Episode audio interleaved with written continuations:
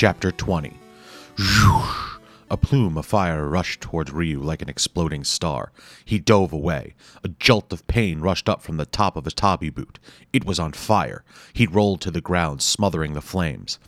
When it was out, the skin of his left calf showed through the scorched hole in his ninja suit. The masked devil was coming towards him. Its leering face loomed larger, filling the room. Ryu felt paralyzed. Was this repulsive, slobbering, fire breathing monster really his father? It couldn't be. But what if it was? What if the Jaquio really had the power to make such an incredible transformation? Ryu would have to fight to kill against his own dad. There had to be a way to find out the truth. The mask wasn't just a person, there was some kind of power behind it, some force that gave it life. Ryu knew there was only one hope, one chance to save himself and save his father, if he existed. Ryu had to find the source of that power. He ducked away from another blast. This time he landed near the door. The door was still open. He ran through. Behind him, the voice of the Jaquio cackled. You can run, Ryu Hayabusa, but you won't get far. You know this is your father. If you come back to get him, you'll die. If you don't come back, I'll get you. And if you were to escape, I'd kill your dad and your red-headed girlfriend. The Jaquio's mechanical laughter pounded in his ears. He ran blindly through the hallway, not knowing where to go.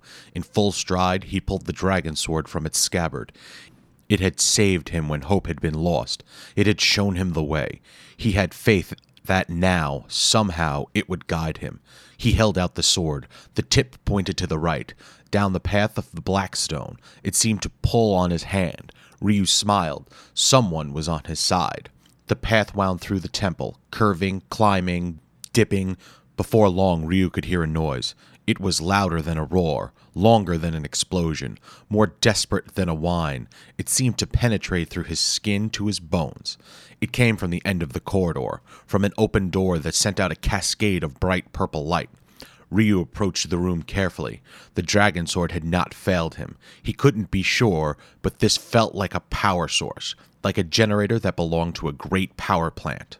When he saw what was inside, he was sure. The statue was on a pedestal the size of a small house. It towered upward, dominating the room. Its body was like that of a massive, powerful man. The face was the face of the masked devil. It opened its mouth. A fireball catapulted out, then another and another. Ryu jumped aside. By now, he was used to that trick. Or so he thought. The fireballs should have crushed to the ground at the spot Ryu had just left but they didn't. In front of his disbelieving eyes, they were curving in midair, defying gravity. They were missiles of death, and they weren't going to stop until they found their victim.